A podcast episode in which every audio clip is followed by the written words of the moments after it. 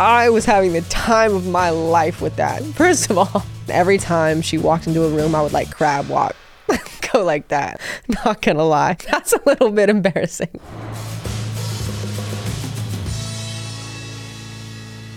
Hi everyone, it's Maddie and welcome back to another episode of my new podcast, Closet Talk. If you didn't get the chance to listen to my first episode, go back and listen because these first six episodes are very much a chronological story of my life and my queer journey from childhood to present day.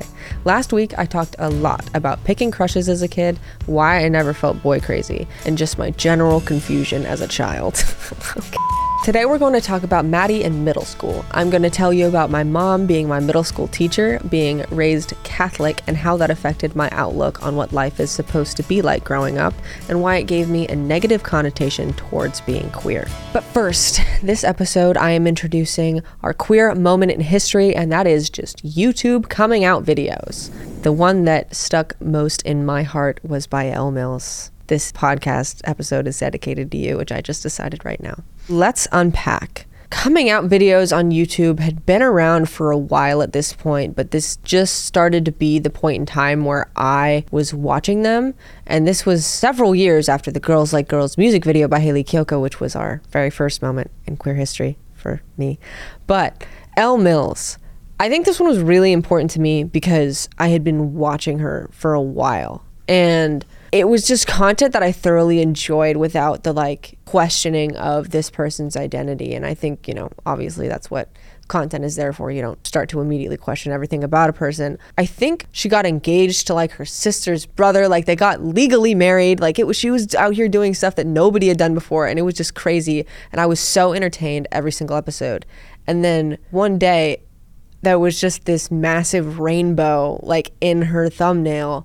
And she wrapped her house, like, I don't know who else would do this, wrapped her house in gift wrapping paper, but in the rainbow colors, and just had her mom drive up and was like, that's me, I'm a gay person. Or like, I think she came out as bisexual. But in that moment, I think there were so many like brave pieces to that because it was somebody who was blowing up at the current moment, like huge on YouTube. Every single video was getting millions of views. Everybody was always in tune with what she was doing. And I think, you know, you were just waiting for like the next weekly upload, and it ended up being something of like such importance, but also she made it fun and like really engaging. And I had not seen a coming out video like that. Usually all the ones that I had seen in the past were just calm and like sitting down and being like, I'm gay, I'm queer, I'm this, I'm that. And she was like, no, you know what I'm gonna do? Wrap my entire house. And like that for me was so inspiring a little bit because I was like, you can have fun with this. Like it can be a fun expression of who you are if you want to come out to the people most important to you. And you know, she got it on video, and I'm sure got like the mom's consent to like post that raw and like natural reaction, which I'm pretty sure the mom goes, I know, like I've known. Which honestly for me, like that would have been so comforting. But I think seeing that reaction of like everybody around her, like as well, like she got those clips of like the friends, and like their faces dropped when they realized like who she liked, which I think much later on you found out it was Dodie, which is like a very, you're over here nodding, like, yeah, it's Dodie, which is like a really popular like queer artist in the music space. But yeah, every aspect of that video for me like meant so much because it, she had so much fun with like a really intense topic that is always deemed as like, oh my gosh, dun dun dun, coming out, like it's this really daunting thing for a lot of people. And she had just such a great time with it. That moment was so important to me. And it, it also meant a lot to me because it was somebody that I had looked up to for so long before that even happened. And then to find out you're also connected to that person in that way was just, made my life so happy. And I watched that video like probably ten, fifteen times. I watched the Elle Mills coming out video right as it came out. So back in twenty eighteen, I was a senior in high school. I think it was my first semester of being a senior in high school. And I was just about to get into like my first long-term relationship with a girl, but it was still like a secret. So I think I saw it kind of when I needed it the most because I still had not really come out. When I think people think about coming out, it's like, all right, you're coming out and that's it. Like, it's to everyone. And you can, you know, that slow process of like telling friends first and then telling family first.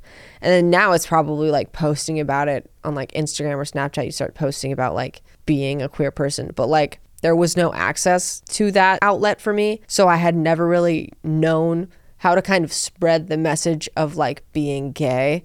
And so seeing that, it was so pivotal for me because it was just exciting. And I realized like it didn't have to be like this big deal. Obviously she made it a big deal. It was just kind of like seeing that and realizing that like you can experience your life and do whatever you want with your life, be happy, and then just do it whenever you want to do it. And it doesn't have to be this like huge moment until you want it to be. And that's what I was struggling with, was like, do I come out now? Do I come out later? Who do I tell? Who do I not tell? And then I realized if I've been enjoying this person's content without knowing this part of their life, and they've still been able to be this like light and like exciting person to like watch and look forward to, and then they do this after all of that, like, it was amidst blowing up on YouTube for her. This was already after she had so much success in just being who she was. I realized I could just be who I was, and then that part of my life could come later.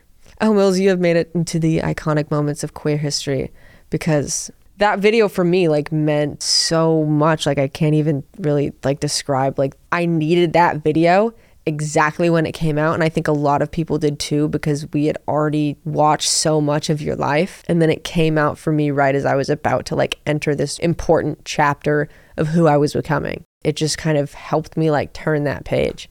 Okay, so now that we have unpacked an iconic moment in queer history, we are going to talk about my most iconic moments in my queer history. So last episode, we unpacked a little bit of how I felt transitioning between elementary school and middle school and not knowing how to talk about boys or crushes or any of that. Now imagine a small ten-year-old child who is struggling with so many identity issues. You know, you're going into middle school, which you are lying to yourself if you can say out loud with a straight face that your middle school experience was not the most awkward three to two years of your life, because I went into middle school with all this pent-up anxiety about who I was on the inside, dealing with it alone. And then I walk into my classroom on my seventh grade year to see my mother standing in front of all of the kids, because she was my teacher for two years. We're going to talk about how lovely that was. I love you the most, Mom. But school for a lot of kids is a little bit of this escape. Sure, you need to, you know, go to your classes, keep up your grades, attend school on a regular basis, or else they will most likely notify your parents. But if you were smart enough, you changed that phone number to your phone number, so if you missed class, they'd call you and not your mom. I was not smart enough for that because my mom was friends with the front office lady. So school being that escape for so many kids to just express who they were, explore who they were, explore like how they wanted to just be perceived by the world and experience interactions that you experience at that age because they can be yours. And then you go home and your mom asks about your day, and if your mom's cool, you tell her the truth, and if your mom's scary, you lie. For me, I couldn't have those like personal experiences because it felt like I would go into school and by the end of the day, my mom knew who my friends were before I even knew who my friends were. We're going to pivot into a story about how damaging I think that was. Not to say that my mom isn't brilliant at her craft. She is incredible at what she does. And I know so many of my own friends who still speak so fondly of having my mom as a Spanish teacher and, you know, encouraging them to actually minor or major in it in college. That's how awesome my mom is at what she does. But when you're a kid and you want to express yourself, having a parent as a teacher kind of stunts that growth a little bit. And I would get to school probably forty-five minutes before all the other kids. And I knew the front office ladies by like first name basis. I knew how to like break into the vending machine and get myself a cookie. And in the seventh grade, I wanted to try out for basketball. Why did I want to do this? Because all the girls there were taller than me and I thought they were hot. Did I know that I thought they were hot? No, but I wanted to try out for basketball. And the physical contact in that game is a lot too. So I was like, maybe I want somebody to just bulldoze over me. Anyway, so I convinced myself that I need to try out for basketball. And I had zero experience in basketball. I'm not coordinated. I don't know why I thought I could do this, but I go to try out. And obviously on the first day I got cut. Like, it was not a good tryout. I was falling everywhere. I didn't even have the right shoes on. Apparently they're basketball shoes. So if you're trying out for basketball, you should probably look into those. And so the very next day I realized that the entire girls basketball team was in my mom's class for like one period too. And they went up to my mom and they told her that I sucked. They like went up to her and they were like, "Did you know Maddie was trying out for basketball?" And my mom was like, "No." And they were like, "Yeah, she didn't make the team." That was the most embarrassing moment of my middle school experience. But I think also having that experience that I wanted to keep to myself. Like, if you try out for basketball and your mom doesn't know and you get cut from the team, are you probably going to tell her like no at eleven, twelve? So that's when I really wanted to start keeping things to and for myself that I really didn't know how. I thought the only experiences that I could have and keep to myself were these internal feelings that I could just not express into the world. This was also the moment where I started to have my first real crush. Somebody my age who wasn't, unfortunately, twenty-nine, and somebody who I got to see all the time. And I started to identify kind of my behaviors as a queer person experiencing their first real crush. And I remember growing up, my mom would kind of start to excuse my brother's behavior, like, "Oh, boys will be boys." You hear that phrase so much, "boys will be boys," to excuse this kind of toxic masculinity behavior in boys, and because they have all this pent up anger, hormones, whatever, excuses. And so when I was growing up, I was taught boys, if they're mean to you, it means that they like you. And so I never really figured out, that's not true. Boys are just going to be mean to you because they're boys. But for me, that's kind of the only experience or like phrase I heard that kind of prompted how I should react when I like somebody. So there was this girl and we had this kind of like rivalry between us. And she, one day, I think it was my seventh grade year. Sixth grade was really uneventful, so we're going to skip over that. Seventh grade was the year that I really started to have my mom fully involved in my life. And I told her, I want to run for student president. And this other girl also wanted to run for student body president. And so we had this rivalry between us that I really liked because it means that she was giving me attention. And we sat next to each other in Spanish class. And I remember we just sit there in front of my mom and bully each other to the point where my mom pulled me aside one day and was like, "You need to be nicer to her." And I was like, oh, like I didn't even realize I was being mean to her because she was being mean to me back. And I remember there was this one time she came back from Christmas break. And at this point, I was probably full-fledged in love with this girl, but I was going through those moments where I was like, I just really want to be her best friend. So I made her want to hate me for some reason. And she went to like her Christian church camp over winter break and she was ice skating and fell back and like sprained both of her wrists and was in like two casts. First of all, that's a little bit embarrassing. Not gonna lie. But I was having the time of my life with that. She came in in two casts and every time she walked into a room, I would like crab walk, go like that and like make fun of her. And so I realized that like later on in life, I think a couple years later after the crush had kind of subsided, she went to a different school. And I realized that competitiveness within me to like just get this girl's attention in any way possible was because I was definitely trying to flirt with her and I wanted to be closer to her in any way that I could. She won, by the way, student body president, and I was vice president. So it meant that the entirety of our eighth grade year, she had to tell me what to do and I listened to none of it. And I did whatever I wanted to because it would like make her a little bit upset. And I liked that. But anyway, be nice to the girls that you like, buy them flowers, tell them they're pretty, don't do what I did. Um, but that was like my first experience where I really kept it to myself. Like, I started to realize the feelings I was having as I went into high school, but those experiences of those emotions, I told no one. I also didn't have many friends. At some point, I stopped being allowed to go to sleepovers. I'm not sure why. It could have been the fact that the last sleepover that I went to before they cut me off, I went downstairs and ate probably like a twelve foot inch tall bowl of candy because I just wasn't allowed to have sugar. All of it. was gone by the end of the night. I would just sneak up and downstairs, and they were like, okay, Maddie needs to be constantly like in our home. And so after that point of like not being able to go to sleepovers, not really being able to hang out with people that my mom didn't kind of deem socially acceptable, like people who were very studious, she knew like profiles about these people that I didn't really understand. You know, when growing up, your parents can tell you, oh, I like this person, I don't like this person. But my mom had like intel on these human beings that I just didn't have. And so when she'd tell me like, you can't hang out with this person, you can't hang out with this person, there wasn't really a lot of context provided to me that I could really understand. So I couldn't really make my own social decisions for a long time.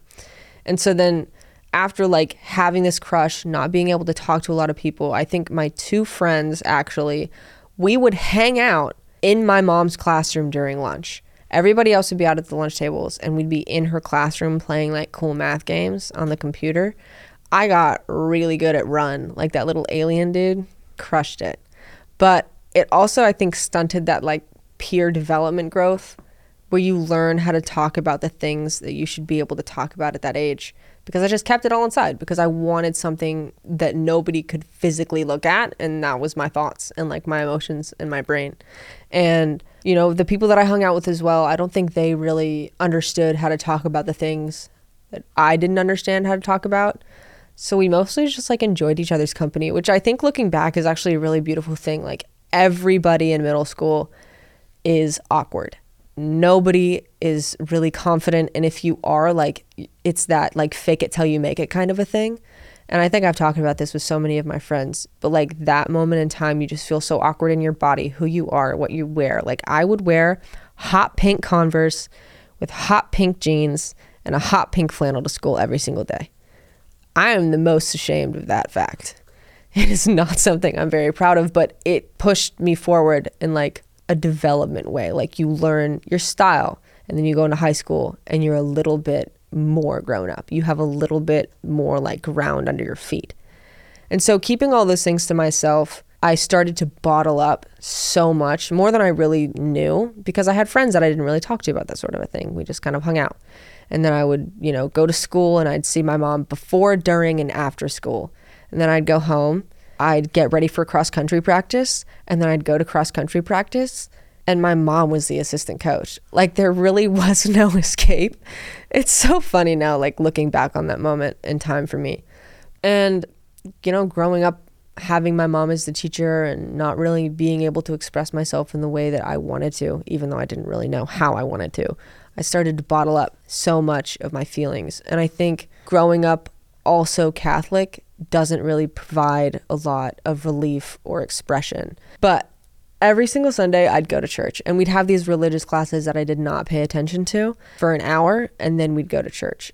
And speaking from personal experience growing up Catholic and queer, those two don't really go hand in hand. The values that they teach you when you go to church, and the values that I was taught my entire life, even throughout college when I explored Catholicism again, were one day as a woman, you're gonna grow up and you're gonna meet a man, and you're gonna serve that man and provide him with children. And that's just the way that your life is gonna be. The man is gonna make the most money, you're gonna stay at home with the kids. And that's kind of what I had in my head like my entire life. And my mom always did teach me to like have goals, and my dad always taught me, you know, education is the most important thing. Sorry for dropping out of college, guys. But that's the kind of fundamentals they taught me. Like my mom always told me you should be able to take care of yourself on your own. But then we go to church and you hear these things like, oh, one day you're going to grow up, meet a man, marry him. That's going to be your life. And the values that I was taught weren't really aligning with how I felt on the inside. And I think going there every Sunday into a place that was really quiet and really still and really kind of non-expressive, very stagnant in time. As somebody also with A D H D, I would get in trouble for like tapping my knee. I remember I was tapping my knee too much. My mom like reached over and was like, no, no, no. Like it, it was a very still and quiet place. And then one day out of nowhere, my friend was like, do you want to come to church with me? And I was so used to going to Catholic church and like was so in tune with the values of the Catholic church that I didn't think I was even allowed to go into any other kind of church. And she was like, it's a Christian church. And so I asked my mom, and my mom was like, sure, you can go to Christian church. my socks were knocked off my body. They were like singing and dancing and playing the guitar and like not standing up, sitting down, kneeling, being very quiet. I was like, what is going on? I just wasn't taught that there were other experiences that you could have with religion or God, or that God could mean different things. This is a very odd comparison, but God to me felt a lot like Santa Claus, that he can see what you're doing all the time at any hour of the day. And it's not that only he could see what you're doing, he knew how you were feeling. So there was that like deeper Santa Claus level. They never taught you Santa Claus could tell you like what you were thinking, but God could. And growing up, I said all of these emotions that I bottled into myself, you know, you'd go to confession and I would hint at such heavy things in confession. I remember I would go in and I would tell them like, I really want to be friends with this girl, but my mom won't let me be friends with this girl and I don't know why. And I think that the priest on the other side of the screen could pick up on the hints that I was dropping about being queer before I even could. And I would leave and, you know, you'd go in one by one and there were like four rooms and four different priests. You would have your confession and it was pretty timed. Like they'd be like, all right, you have too much on your plate. It felt a lot like therapy, just with no solutions. And then I'd leave and I would be the one with the longest prayer list. Like they'd be like, you have the most work to do. And so we'd all kneel after our confessions and we'd have the list of all of the prayers that we needed to say. And I'd be there like an extra twenty minutes. Like just honestly, I don't even think I remember a lot of the words to like the prayers. I would just like make them up. Halfway through, I started ad-libbing my own prayers that were assigned to me. But I remember like growing up, if you walked into like any other situation, probably like therapy, which is where I should have been, they would explore those topics deeper with you. But growing up in the Catholic Church, it seemed like they wanted to stifle those topics. And I think that really solidified like these feelings I were I was having. They weren't correct feelings, like they weren't morally correct feelings. And even in the church now, it's like love the sinner but hate the sin. And or I guess not hate. I don't think a lot of religions believe in hatred, but that's not the message I was like given growing up. It was the person doing the thing becomes the thing itself. And I think that's what I was most afraid of growing up, and, you know, those values and lessons being taught to me every single week. And then at one point we kind of stopped going to church right as I started to have my first physical queer experiences of like holding hands with a girl and kissing a girl. And I think that was actually extremely beneficial for me, because I don't think I would have been able to survive very long going to church and having those morals like reinstated into my beliefs while also experiencing queer love for the first time. Kids and adolescents, period, need to have a space where they can explore who they are without judgment. And I don't think either of those environments really provided that space for me. There wasn't really a time where I felt like I could go somewhere and just be whoever I wanted to be and not feel scared of it. I think if I had that space, I probably would have been able to figure out a lot more of who I was. And obviously, of course, at like between the ages of ten and thirteen, you are not going to figure out everything about yourself, but you are going to start learning. And I think that learning environment was never really provided. I had to do a lot of growth on my own and a lot of learning on my own without other people by my side. And yeah, I would say just that environment wasn't really accessible for me. I think it's so incredibly important for kids to just go be who they want to be and then learn. So what I have before me are some other queer, Catholic, or religious experiences that I really resonated with. Because the first sentence of this first one actually is something out of a poem. It said, "The closet felt more like a bunker." And that is just so resonant with how it felt growing up like queer. And then your closet's a place where you go and you're familiar with the items. A bunker is a place that you go and you feel like you're in survival mode. And for so long, the closet can just feel like survival mode for so long. The closet felt more like a bunker. like they were actively looking for us. A friend got expelled because he wrote a poem vaguely describing his crush. The school couldn't expel him because of his sexuality alone. Even for a private school in Mexico, I think it's illegal. So his grades weirdly started to drop. Keep in mind, he was a great student, but they couldn't do it over one set of grades. So this went on for a whole semester. Obviously, people found out about the poem. Students blew it out of proportion, saying it was a full fanfic-like story, and he got bullied really bad. Yeah, I'm going to break down probably a lot of different parts about this one as well, because there's so many bits in here that just really resonate. So obviously the bunker, that survival mode instinct. And I think that must have taken a lot of bravery for his friend in the first place to like write about somebody that he was interested in being in this religious environment. And then any queer person did. But I wrote a lot of poetry in middle school about like, oh my gosh, her hair. I remember sending a song to her that was like, your hair is just like the color of the sunlight. Anyway, that was embarrassing. So opening up like that is really brave of him in the first place. And then there's two types of like social rejection, I think, when it comes to queer experiences.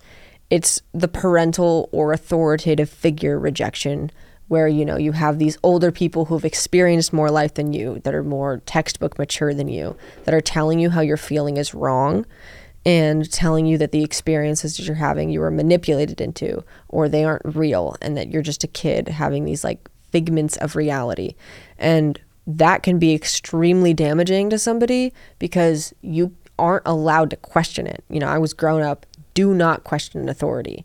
And now, you know, I question everything. So look how far that got me. But that can be damaging because you grow up thinking that you are going to have to change your mindset into what these people believe. And that's a lot of nurture, like being damaged.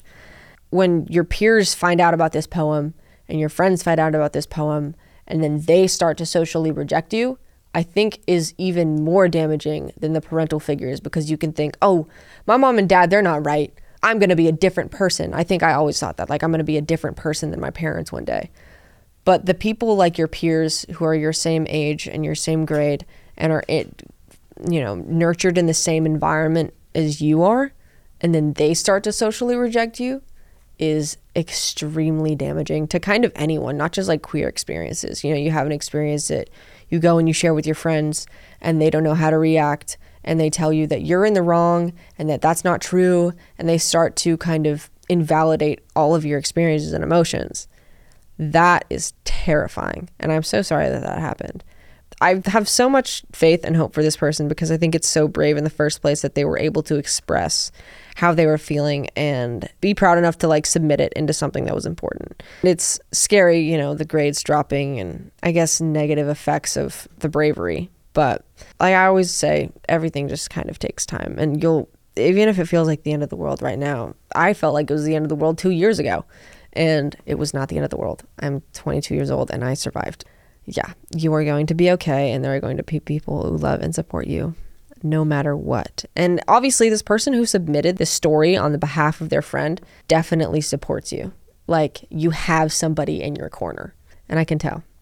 Okay, moving on to the next story. I don't know if I have much to say, but like, it was super isolating. And going to Catholic school my whole life, I was the only openly queer kid in my year during high school for a long time.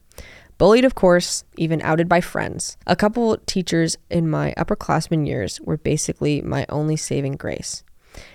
Yeah, this feels like a lot like me. I think people got inklings about me before I even got like hints about myself. Because growing up, if you don't even know what gay is in the first place and you are gay, I think it's really hard to figure out a lot of those complex emotions. But that is like crazy impressive to me, that you are going to this Catholic school in this Catholic environment and you were, I don't know, open enough to just be queer. Oh, gosh, that's so difficult, because when you're the only person who's out, it can feel like you're the only person in the world who feels that way. And I experienced that a lot, being like, I am the only person on this earth who feels this way. But having like teachers that you can look up to and talk to about it, it feels like on the same level of, you know, that authoritative rejection versus like authoritative like acceptance. You know, having somebody who's mature and has had all this life experience come to you and be like, yes, who you are is completely all right. It is completely normal. Your experiences and your emotions are totally valid. Having that experience of somebody older than you telling you how you're feeling right now is okay is so important. And I think a lot of us didn't get that with parents who rejected who you were so young.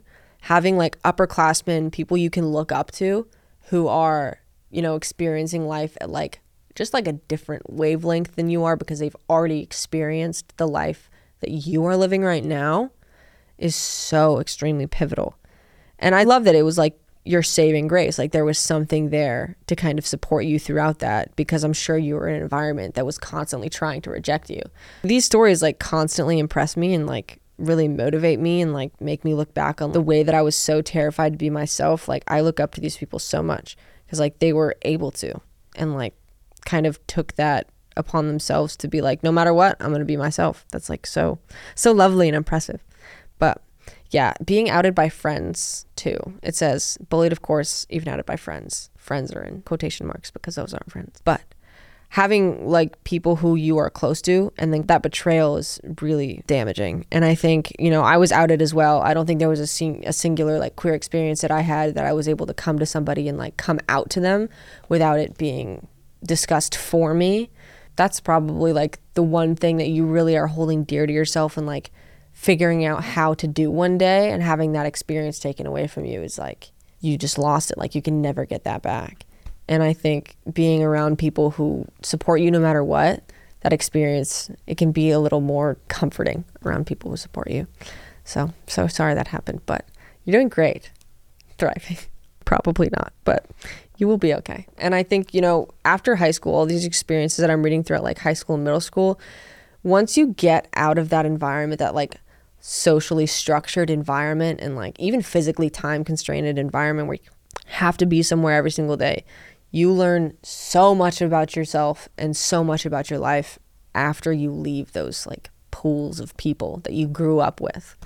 So those people are not going to be around you forever, and those negative people are no longer going to affect you the more that you grow.